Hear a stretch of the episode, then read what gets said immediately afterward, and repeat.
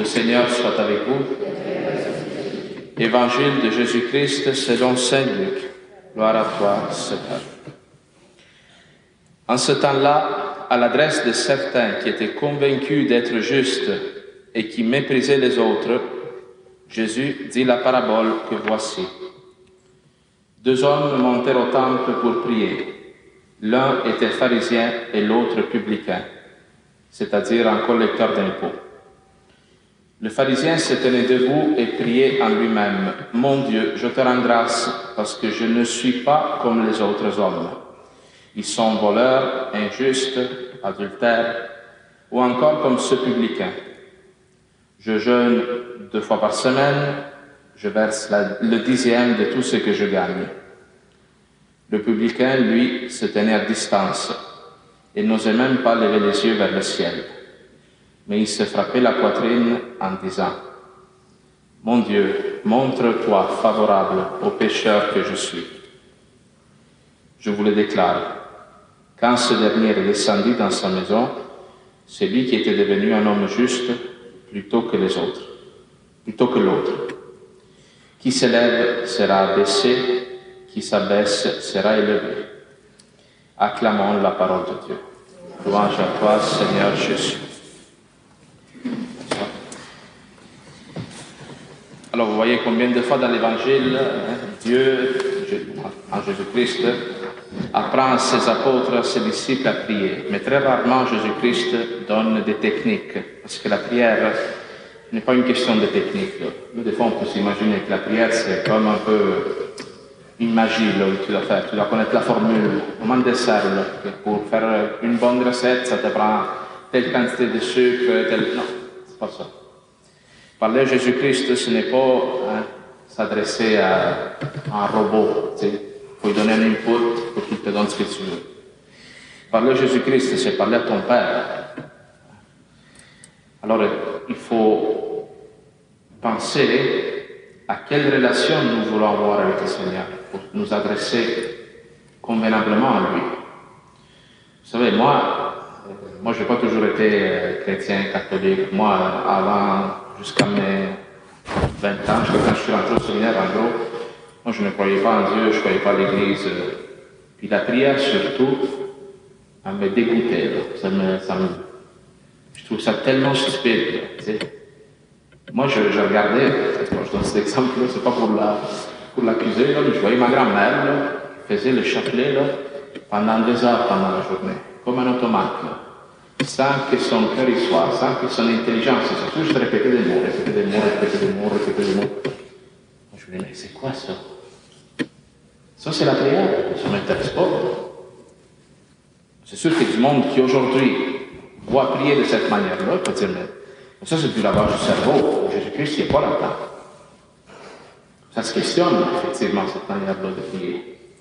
Parce que si on lit les Écritures, on voit Qu'est-ce que ça prend pour prier Première chose, il faut prendre conscience de notre pauvreté, de nos manques, de nos insuffisances. Et la première lecture parle de cela. Il dit que le Seigneur est un juste juge, qu'il ne défavorise pas le pauvre et l'opprimé. Hein? Il dit là que le pauvre persévère dans sa prière tant que le Très-Haut n'a pas jeté les yeux sur lui. Alors, première chose quand tu à prier, c'est quoi? Qu'est-ce que tu dois faire? Prendre conscience de qui tu es. Qu'est-ce que tu es en train de vivre? Quel manque d'amour tu as vécu pendant cette semaine? Comment tu as été incapable d'aimer l'autre qui est à de toi?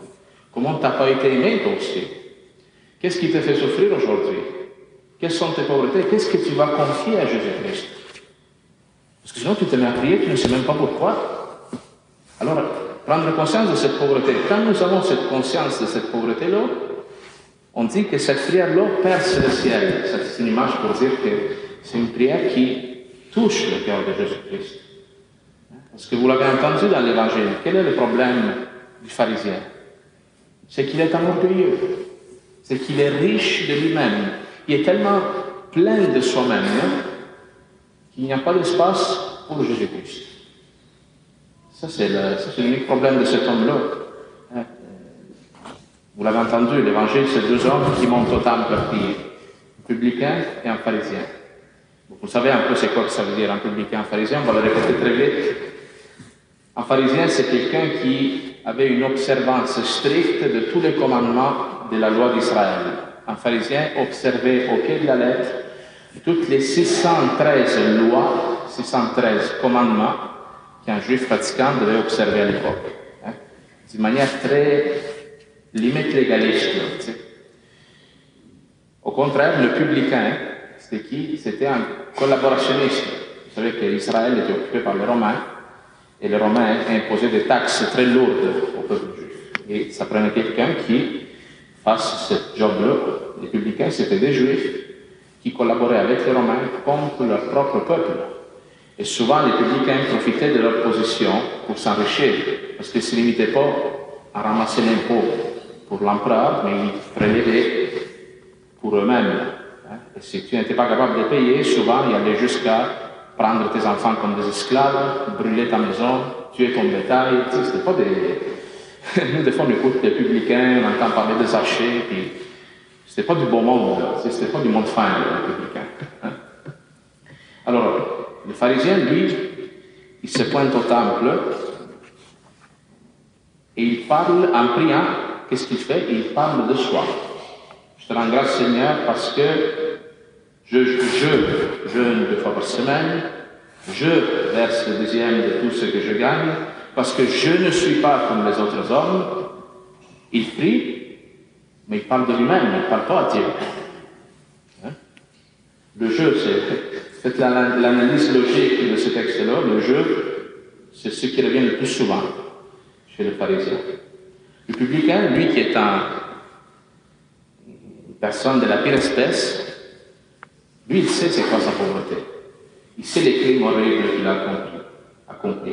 Et il ne se permet même pas de lever les yeux vers le ciel. Il ne se permet même pas de s'adresser directement à Dieu, mais il dit juste, mon Dieu, montre-toi favorable au pécheur que je suis. Le sujet de sa demande, c'est Dieu, c'est pas lui-même. Et c'est lui qui redescend à la maison justifié.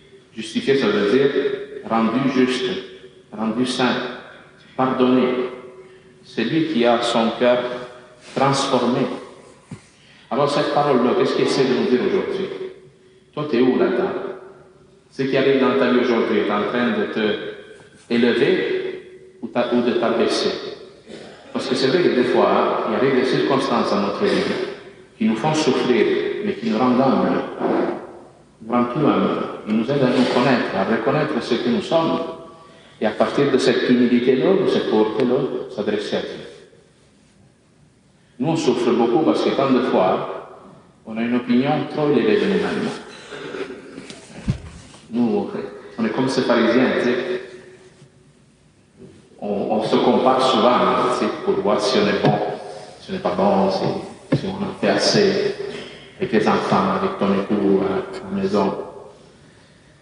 Mais le problème, c'est avec qui tu te compares où tu mets ta barre Parce qu'un chrétien se compare avec Jésus-Christ.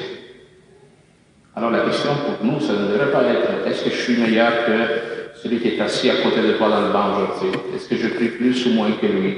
Est-ce que je, suis plus ou moins charitable que lui? La question vraie pour un chrétien, c'est est-ce que je suis en train de, ressembler à Jésus-Christ dans le monde? Il y avait un hymne très ancien des premiers siècles de l'Église primitive qui disait Voici notre miroir, c'est le Seigneur. Notre miroir, c'est-à-dire celui dans lequel on se regarde, celui avec qui on se compare. Est-ce qu'aujourd'hui, tu ressembles à Jésus-Christ dans ta famille, dans ton voisinage, au travail? Moi, des fois, je dis ça, il y a des gens qui me disent Ouais, mais on ne peut pas être plus catholique que le pape. Mais oui, on peut être plus catholique que le pape, dans la forme. Le but de la foi chrétienne, c'est pas de faire de nous des bonnes personnes. Ça, c'est un mensonge qui vous a été raconté pendant des décennies le Québec. Je vous le dis très librement. Il y a beaucoup de prêtres qui ont dit, hein, librement, qu'être chrétien, c'est être gentil, être un peu, hein, être une bonne personne. Être chrétien, c'est ressembler à Jésus-Christ. C'est devenir Jésus-Christ. Et les églises se vident aujourd'hui parce que nous avons perdu ce radicalisme-là. Et le monde aujourd'hui n'en veut plus de compromis. Aujourd'hui, les nouvelles générations qui arrivent veulent voir la vérité, veulent voir du radicalisme dans la foi. Parce qu'on vit dans un monde qui est fait de fausseté, de choses insignifiantes. Alors c'est dans la mesure où nous, par la grâce de Dieu, ça c'est pas un moralisme que je vous fais aujourd'hui, c'est dans la mesure où nous demandons à Jésus-Christ de nous faire vraiment se représentants dans ce monde, mais non l'Église va être renouvelée. Mais tant que nous on se contente de notre foi, ça passe rien. Le chrétien, il, il marche vers le ciel, il monte toujours, il se rapproche toujours de Dieu, n'est jamais satisfait de sa relation avec Dieu, n'est jamais satisfait de ce qui se passe dans le monde. Le chrétien, il voit, voit la souffrance autour de lui, il veut y remédier. Que cette liturgie nous aide vraiment à regarder Jésus-Christ, pas regarder à nous-mêmes, pas regarder à l'autre qui est à côté de toi, regarde Jésus-Christ et demande-lui, fait le publicain, Seigneur, montre-toi favorable vous savez, dans la, il y a un petit livre, moi je conseille à tout le monde, ça s'appelle Le récit d'un pèlerin russe. C'est un petit livre comme ça, c'est une petite euh, histoire, ça se lit à une demi-journée. Il y a un homme qui, à un moment donné, il voit qu'il est, pas chrétien. Il se rend compte que lui, n'est pas chrétien, même s'il va à la messe tous les dimanches, etc. Il commence un voyage à travers la Russie, c'est une histoire euh, orthodoxe, de l'église orthodoxe. Et lui, il passe toute sa vie à répéter cette prière sans cesse. Seigneur mon Dieu, prends pitié de moi. Seigneur mon Dieu, prends pitié de moi. Il le répète des centaines de milliers de fois jusqu'à temps que cette prière, il sent que son cœur la prononce sans que lui la dise de ses lèvres. Et ça, ça transforme son cœur. Une prière qui parle de pauvreté et qui remplit tout notre être. Alors demandons cela au Seigneur.